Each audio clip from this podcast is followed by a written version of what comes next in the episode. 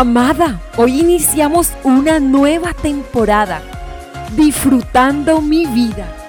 Y es que Dios quiere que tú disfrutes tu vida. Él dijo, yo he venido para que tengan vida y la tengan en abundancia. Así que no te pierdas ninguno de los episodios de esta temporada. Una frase muy común que se escucha en mi ciudad me llamó mucho la atención hace pocos días. Empecé a escucharla y analizarla.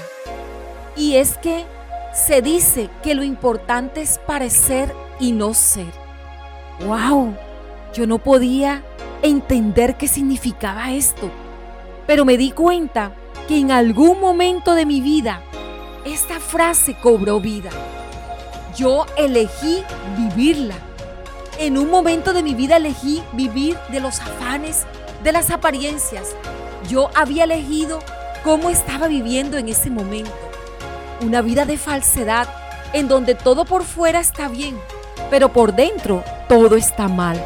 Eso es lo que significa esta frase. Parecer, pero no ser. Esa fue mi decisión, amada. Y te puedes imaginar cómo eran esos días.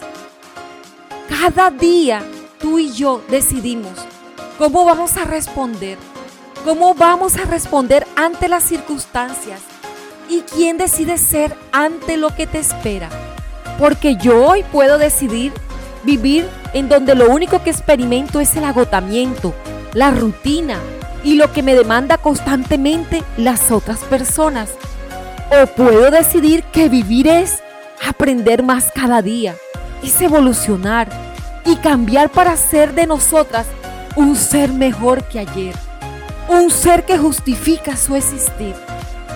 Y encontré nuevamente una historia que hace mucho tiempo había leído, la historia de la mujer samaritana. Allí en esa historia hay una escena que quiero que la aprecies. Toma tu libreta de amadas y puedes anotar Juan 4, 28, la parte A. Allí hay una escena que impactó mi vida y es cuando la mujer dejó su cántaro junto al pozo.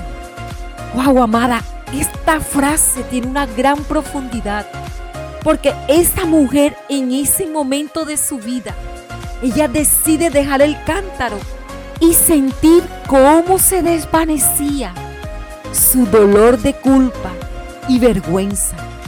Cómo el cántaro de agua que se deslizaba de sus manos temblorosa y caía al suelo.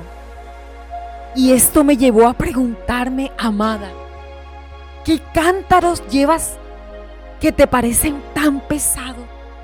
¿Hace cuánto tiempo llevas pesados cántaros en tu espalda? Son preguntas para responder en el día de hoy, para poder disfrutar mi vida. Debo de responderlas Puedes anotarlas allí, en tu diario de amadas.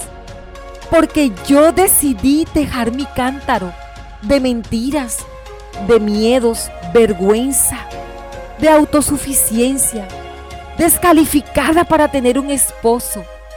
Decidí dejar atrás ese pasado y decidí disfrutar mi vida. Decidí vivir. Amada, tenemos que ser valientes.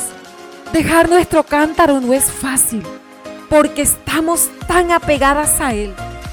Dejar el cántaro es encontrarse con Jesús y salir de uno mismo. Salir de ese instrumento pobre, resquebrajado y lleno de grietas. Cuando sueltas ese cántaro que llevas en tu espalda o en tus hombros, vas a experimentar un gozo inexplicable. La mujer samaritana pudo sentir el alivio de su dolor emocional, de su tristeza desesperada, de su sufrimiento por ser tratada como alguien indeseable, señalada y sin valor. Yo decidí librarme de todo peso. Decidí disfrutar mi vida porque necesitaba agilidad, para correr hacia una vida sin límites que me ofrece Jesús.